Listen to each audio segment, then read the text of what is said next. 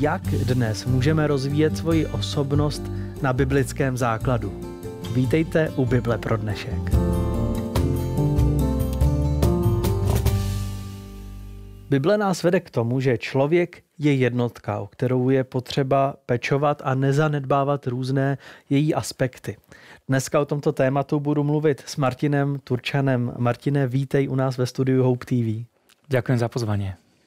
My dneska začneme krátkým textem z Ježíšova dětství. Evangelista Lukáš nám ve druhé kapitole svého evangelia zaznamenal veršík z, období, z tohoto období Ježíšova života, který říká, a Ježíš prospíval na duchu i na těle a byl milý Bohu i lidem. Ježíš rostl a prospíval, celostně se rozvíjel. Dnes se v sociologii mluví o tom, že člověk je bio, psycho, socio, spirituální jednotka a podle tohoto verše Ježíš prospívá na těle, duševně, duchovně i sociálně mezi lidmi. Jak se pak tyto čtyři kategorie projevily v jeho dospělém životě? Vidíme to na príbehoch, ktoré Evangelia podávajú.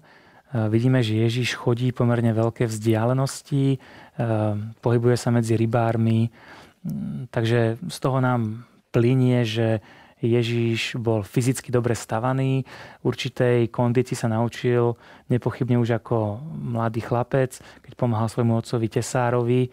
Takže táto fyzická stránka v jeho živote bola v poriadku, niekedy vyšiel na vrch sám modliť sa, takže bola tam tá fyzická aktivita, ktorú on využíval preto, aby mohol slúžiť druhým ľuďom. Čo sa týka nejakej nejakej duševnej stránky Ježiša, tak bol to muž, ktorý vždy vedel povedať príhodné slovo v pravý čas.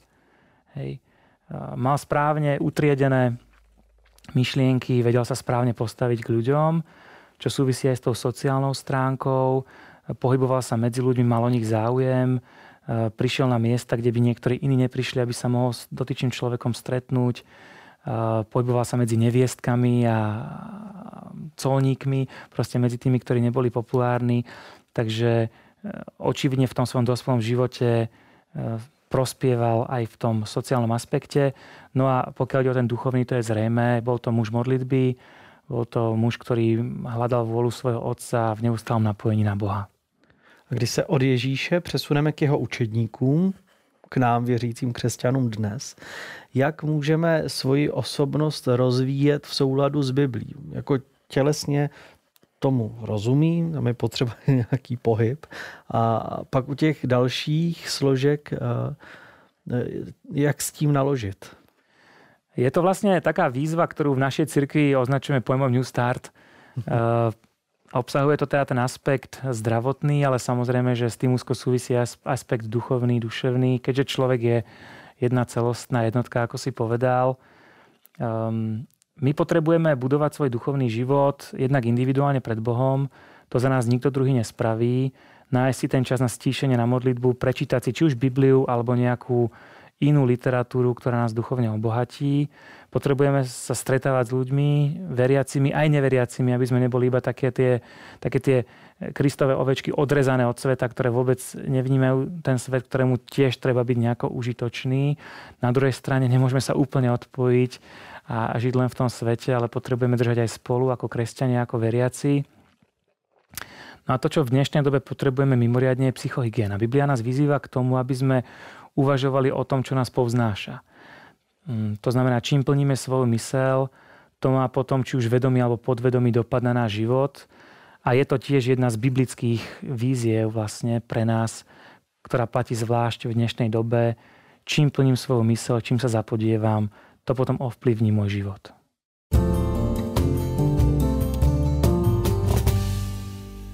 Naše další dva texty jsou opravdu inspirativní. Jsou od Apoštola Pavla z prvního listu do Korintu. Jeden je z šesté kapitoly, druhý z desáté a oba přečtu. Či snad nevíte, že vaše tělo je chrámem Ducha Svatého, který ve vás přebývá a jejž máte od Boha? Nepatříte sami sobě – bylo za vás zaplaceno výkupné, proto svým tělem oslavujte Boha. A druhý text z desáté kapitoly. Ať tedy jíte, či pijete, či cokoliv jiného děláte, všecko čiňte k slávě Boží. Martine, já jsem narazil na názor, že si člověk se svým tělem může dělat, co chce, protože eh, jestliže má teda podle obecných představ nesmrtelnou duši, tak na tom těle zas až tolik nesejde. My jsme se už několikrát věnovali tomu, proč je tohle z, Bible problema, z pohledu Bible problematické. A poštol Pavel říká, že my máme i svým tělem oslavovat Boha. A má to tedy nějaké hranice, co ano a co tedy už radši ne? Áno, takýto názor nachádzame v prvom storočí medzi tzv. libertínmi, alebo po slovensky by to boli rozpustilci, čo je skupina práve tých tzv. gnostikov, čo je slovo, na ktoré si naši diváci asi či ďalej tým viacej zvykajú, pretože sa používa v, v duchovnej reči. A to bola nejaká skupina ľudí, ktorí boli presvedčení, že majú tajné poznanie, voči ktorým sa práve to ranné kresťanstvo nejako vymedzovalo. Takýto názor, ak si dobre pamätám, jeden dokument, ktorý som pozeral, mal aj Rasputin, čo asi nie je zrovna pre nás nejaký dobrý príklad. Takže samozrejme, že je to falošná idea, že naše telo patrí nám, lebo duša patrí Bohu. Hmm. Um, Biblia nás presne, ako si povedal, vyzýva, aby sme Boha oslavovali aj svojim telom. Um, aké sú tie hranice? Tie, tie, tie základné sú zrejmé. Tá, tá, tá jasná línia je zrejmá. Väčší problém je v tej šedej zóne. Samozrejme, že človek, ktorý podlieha alkoholu alebo ktorý proste očividne nejakými prostriedkami ničí svoje zdravie, um, robí niečo, čo je zlé. Um, problém už môže byť potom v tej etickej rovine, v takých jemnejších detailoch. Uh, jedna z otázok, ktorá mi kedysi napadla, na ktorou som sa za, zamýšľal, je, ako to majú profesionálni športovci kresťania. Hej? Môže byť človek, ktorý ide robiť profesionálny šport s tým, že vie, že na staré kolona tie klby budú pomerne kvalitne opotrebované. Je to už nepripustné ničenie uh-huh. svojho vlastného tela, alebo ešte nie?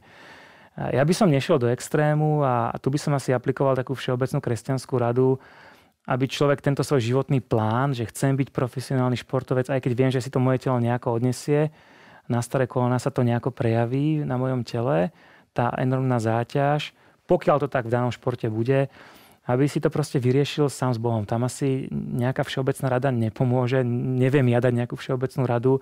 Ide o to, aby človek v tých oblastiach, ktoré sú šedou zónou, hľadal ten svoj vnútorný pokoj a tú istotu, že to, čo robí, je správne. A samozrejme, že kresťanstvo nemá byť ani nejaký fanatizmus, aby som teraz kontroloval každú porciu čokolády, ktorú zjem, že tá tiež nemusí byť zdravá. Toho sa určite potrebujeme tiež vyvarovať.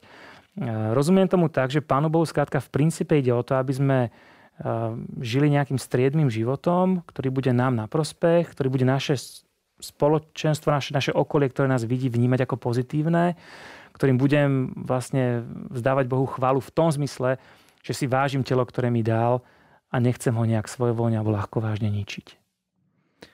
Tam apoštol Pavel mluví o chrámu Ducha Svatého, že naše tělo je tím chrámem. Může se stát a jak se může případně stát, že toho ducha z našeho chrámu božího vnitřního vyženeme? Keďže duch Boží je dobrý duch, tak on od nás len tak ľahko neodíde, ale Biblia pozná kategóriu, ktorú nazýva neodpustiteľným hriechom, ktoré rozumieme tak, že je to akýsi nevratný stav zatvrdilosti človeka, ktorý sa vymedzil, raz preždy toho Boha odmietol a tomu už nie je pomoci. Takže možné to samozrejme je. Úlohou zdravého kresťanského života ale nie je pýtať sa, či som náhodou nespáchal taký hriech. Pretože v momente, keď sa to ešte stále pýtam a nie je mi to jedno, a to už som spomenul v jednom z predložších dielov, som ho veľmi pravdepodobne ešte nespáchal. Hej. Takže e, to, že Boží duch má o nás záujem, že dobrý duch je niečo, čo e, práve naopak nás môže povzbudzovať, a na druhej strane nemali by sme byť ľahko vážni kresťania, nemali by sme ho zarmucovať, nemali by sme ho nejakým spôsobom od seba odháňať. No se říká, že ve zdravém těle zdravý duch. Já bych měl jednu takovou rýpavou otázku. Mě zajímá, jak třeba z návštěvy posilovny, abych měl to zdravé tělo, můžu dělat duchovní eh, zkušenost, protože možná kdyby mně se to povedlo, tak bych do posilovny chodil i rád, ale mě to teda absolutně nebaví.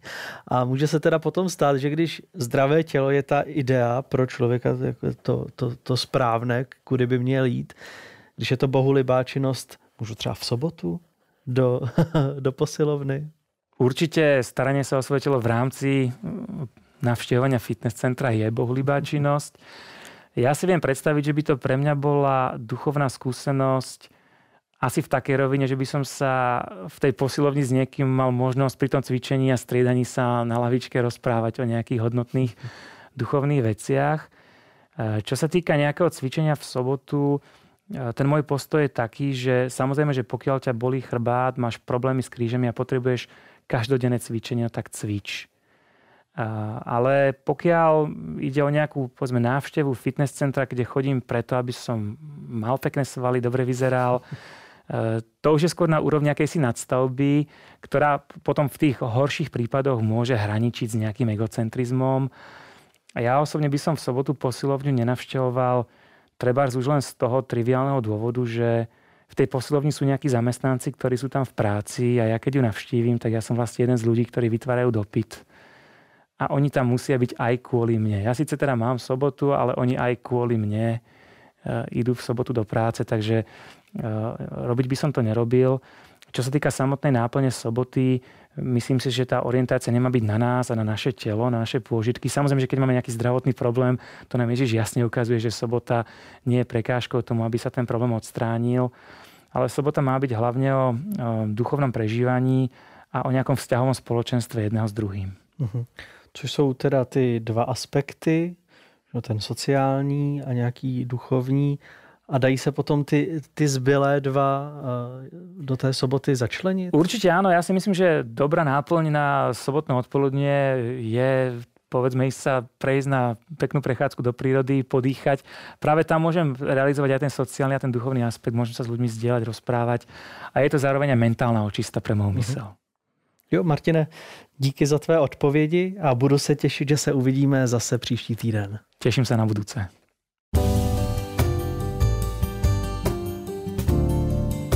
Mluvili jsme spolu o tom, že člověk je jednotka skládající se z části biologické, psychické, sociální i té spirituální, na kterou nesmíme zapomínat. O všechny je ale třeba pečovat, aby se nám dobře dařilo. Připojte se k nám zase za týden při dalším studiu v pořadu Bible pro dnešek. Podíváme se na to, kdy už konečně tedy začne ten boží soud.